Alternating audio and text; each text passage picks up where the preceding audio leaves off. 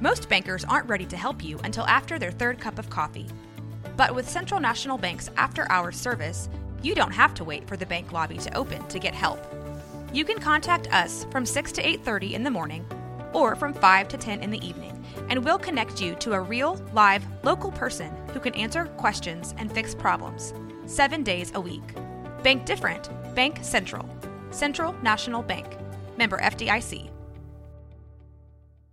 Mom deserves the best, and there's no better place to shop for Mother's Day than Whole Foods Market. They're your destination for unbeatable savings, from premium gifts to show-stopping flowers and irresistible desserts. Start by saving 33% with Prime on all body care and candles. Then get a 15-stem bunch of tulips for just $9.99 each with Prime. Round out Mom's menu with festive rosé, irresistible berry chantilly cake, and more special treats. Come celebrate Mother's Day at Whole Foods Market. Hey, it's Ryan Reynolds, and I'm here with Keith, co star of my upcoming film, If, only in theaters, May 17th. Do you want to tell people the big news? All right, I'll do it. Sign up now and you'll get unlimited for $15 a month in six months of Paramount Plus Essential Plan on us. Mintmobile.com slash switch. Upfront payment of $45 equivalent to $15 per month. Unlimited over 40 gigabytes per month. Face lower speeds. Videos at 480p. Active Mint customers by 531.24 get six months of Paramount Plus Essential Plan. Auto renews after six months. Offer ends May 31st, 2024. Separate Paramount Plus registration required. Terms and conditions apply if rated PG. This is a Rogue Media Network podcast. This is 365 Sports, powered by SicEm365.com. Mit Winter, Winter Sports Law on Twitter, uh, NIL attorney, also sports law attorney, joins us on 365 Sports with Paul and Craig, David Smoak. Mit, thank you for your time. So, how much, what right now is the number one, I guess, legal issue the NCAA should be most petrified about? Uh, I don't know if I could narrow it down to one. I'm going to go with, I'll go with two. Um, number one is just antitrust uh, litigation in general. Um, I'm sure you guys are familiar with the House case that is pending and it has potential damages number in the multiple billions of dollars. Uh, there's a new antitrust case filed by the same plaintiff's attorneys as the House case called the Carter case um, that shares some similarities with the House case. Uh, so, and then actually the the transfer rule case that just happened on the federal court in West Virginia that doesn't allow the NCAA to enforce its transfer rules anymore is also an antitrust case. So definitely antitrust law and litigation in general, and then I would say the uh, employment issue, whether at least some college athletes are going to be declared employees at some point. Um, there's a couple of National Labor Relations Board proceedings that are ongoing right at, right now um, that are going to answer that question for us. And then there's also a case pending in federal court called the Johnson versus NCAA case on on the employment issue as well. So to me, those are the two big things, just because they're going to have a really big part in determining what the model for college athletics is going to look like moving forward. So, Mit, how do they um, deal? How do they get an antitrust exemption? Does that seem likely or unlikely now? And um, when they do that, does that mean that they, they probably just need to come to grips with the fact that, that they're going to lose on the employment thing too? Yeah, in terms of the antitrust exemption, there's really two ways. Uh, number one, they could get a federal law passed that provides them with an antitrust exemption, and that's what the NCAA and conferences and some schools are lobbying the federal government to do right now. Um, you know, they've been spending a lot of time in Washington D.C. Uh, with that lobbying effort. Um, I personally don't think that will be successful, at least this year. Um, the second way they could get an antitrust exemption is if they collectively bargain with the athletes. And for that to happen, at least some athletes would have to be employees. They would have to form a union. And then when there's a union and an entity that negotiates with that union, collective bar- collectively bargains with that with the union, and they agree on rules like a salary cap player movement, things like that. Those rules under labor law are immune from antitrust law. So that's how in professional sports you have things like a draft, know, like the salary cap, like I mentioned, and free agency periods and all, all that stuff you have in pro sports is because those rules are collectively bargained by the players' unions and the leagues. And so it makes them immune from antitrust law. Mit, with your background, obviously in the legal profession, how much have you had to like ramp up a little bit with what NIL, transfer portal, all of what is going on now, realignment in college athletics? Yeah, I'm kind of in a unique situation. I mean, obviously NIL is new, and so well, it's a couple years old now, but it, you know, when it first was allowed, it was it was new for everyone. Um, but I had sort of been in a position that I didn't have to ramp up as maybe as much as some people. I had been working in college sports legal space for a pretty long time. Um, and I'm also a former college athlete. I played basketball at William and Mary, so I had that background as well. But I had actually represented the NCAA in some matters mm. and the Big 12 and Conference USA. And so a lot of the cases I had worked on were kind of like the cases that led us to where we are now. Like I worked on the O'Bannon case and the Alston case, and even a precursor to both of those cases called the White versus NCAA case, and all of those were about college athlete compensation and you know in, in NIL in a way. I also worked on a lot of conference realignment stuff when I was working for the conferences um, as outside counsel because you know the Big 12 and Conference USA have both been conferences that have had a ton of conference realignment over the past 10 years. So I, I've kind of been like perfectly situated, which is with my personal and professional background to kind of like you know, jump into this stuff pretty quickly and be pretty knowledgeable about it without having to have a big ramp up period, which has been helpful for myself.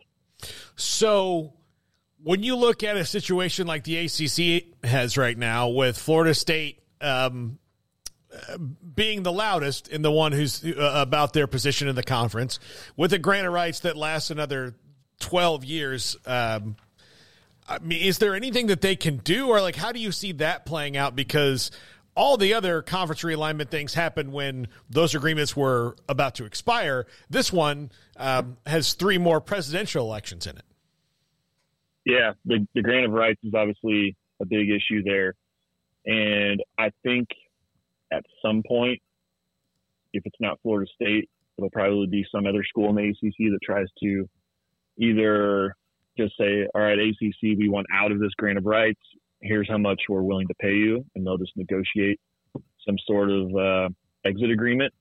Or if the ACC is not willing to play ball on that, I think there w- there could be a point where Florida State or whoever somebody's going to challenge uh, the grant of rights. Um, when when you have all this conference realignment stuff, and especially with the grant of rights, a big issue is what's known as sovereign immunity. And so when you have state universities like like Florida State, things can get kind of tricky when you're trying to you know enforce something against state university because they're considered part of the state, and sometimes it can be hard to sue a state. Um, so that that would be an issue that would come up. I know that Florida State and other schools have had their attorneys look at the grant of rights and, and consider ways that they could attack it. So I'm sure if it gets to that point, they already have their strategies mapped out on how they're going to do that. Um, I, I think it would be difficult to defeat the grant of rights in court, but you know nobody likes to be involved in litigation for too long. And if it got to the point where there is litigation, you know, maybe it would uh, push the ACC to reach some sort of settlement. But it'll be an interesting, you know, scenario if it ever does get to that point. Mit, uh, correct me if I'm wrong, but you said you were you were working the O'Bannon case. Were you working it for the NCAA on their side or for O'Bannon and his side? Yeah, so it's interesting. I was on the uh, conference side, which was basically the NCAA side. So that was when I was working as outside counsel for the Big 12 and Conference USA. Um, now, most of the stuff that I do is on university side, um, represent some NIL collectives. So, not necessarily the total opposite side, um, but definitely different than the NCAA and conference side, which is what I had been working on previously. I want everyone to know that we're talking to the guy when the Big 12 sent ESPN a hey, shut this down thing when there was thoughts about maybe tampering or whatever, uh, collusion, or I'm not sure that's probably not the right word. You were in the middle of all that back in the what the fall of 2021 after Texas OU and a Mike Aresco and the American Conference, etc.? I had actually gone to my current firm prior to that. So I left the firm that I was at when we were representing Big 12 in 2019. So I was not involved in, in that realignment saga, but I was involved in some of the prior realignment stuff that the Big 12 had going on. Well, they've only had like 20 of those uh, uh those stories. Yeah, it's, did, it's like never ending. So. When Bob Bowlesby did that, though, how strong of a move was that? Because that did seem to slow things down dramatically and give the Big 12 a chance to respond. Yeah, I think it helped the conference um, for sure in in, in rebuilding. Um, I don't I don't know how much ESPN was was actually scared by that threat. Um, but it probably helped keep the conference together and give them something to rally around, and then you know, get get their their plans together on how they were going to move forward. Mit, when you were uh, involved in the in the O'Bannon case, which is, I mean, one the historic one that that started the wall tumbling down, when did you see the tide start to turn? And then when the decision was made, did you see this as the inevitable outcome of, of what was going to happen to to college athletics? Yeah, that's a good question. Um, you can kind of tell just throughout that whole case. Uh, that was the first case that you know Judge Wilken, who was a judge in O'Bannon and Alston, and is the judge in the House case that's pending now. So this was kind of that was her first college athletics related case, and up until that point, generally, courts had been pretty receptive to the arguments about amateurism and had been really deferential to college, to the NCAA's uh, athlete compensation rules. And you could just kind of tell that Judge Wilken was not necessarily buying those arguments like courts had in the past. Um, and at the trial of that case as well, you could tell she was really, really skeptical about things.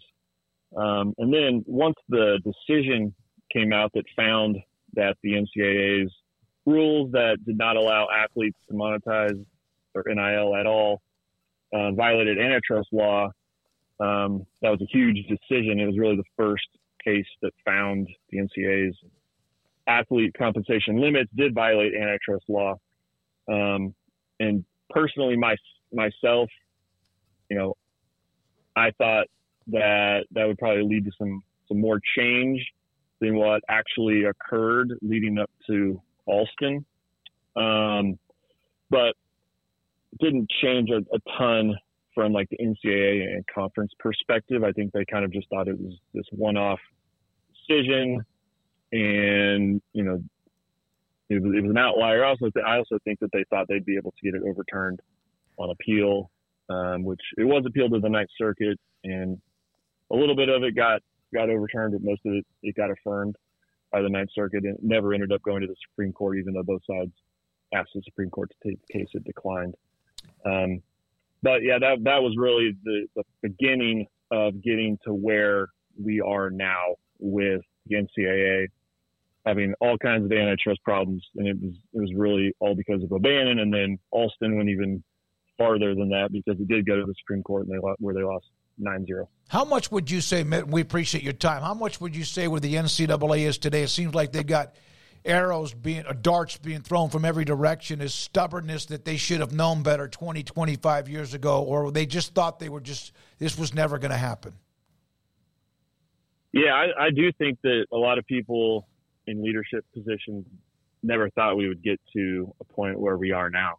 And I, I do think if 20, 25 years ago, if plan would have been put together where athletes would have received some sort of direct compensation and that model was blessed by Congress with, you know, kind of what they're asking for now that, that says we get an antitrust exemption and college athletes cannot be employees.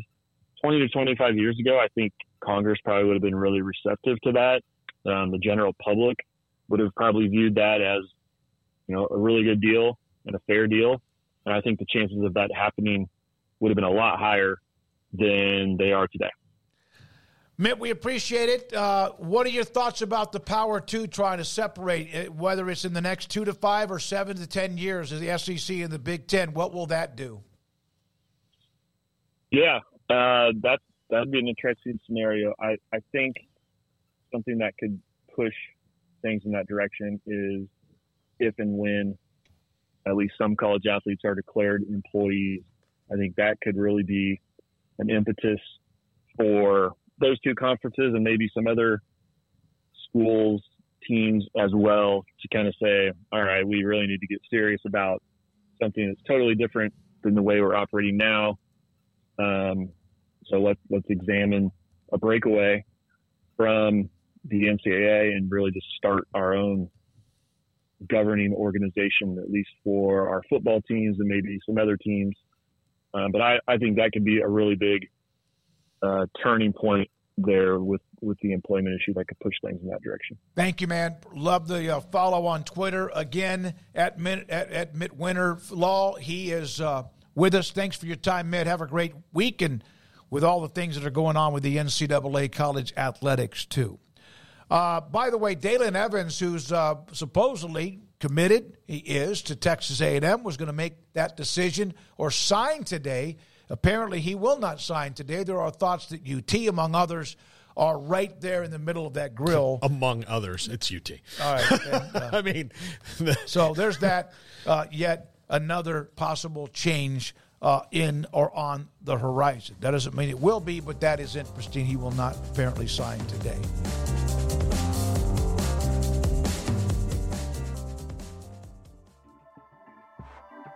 This has been a Rogue Media Network production.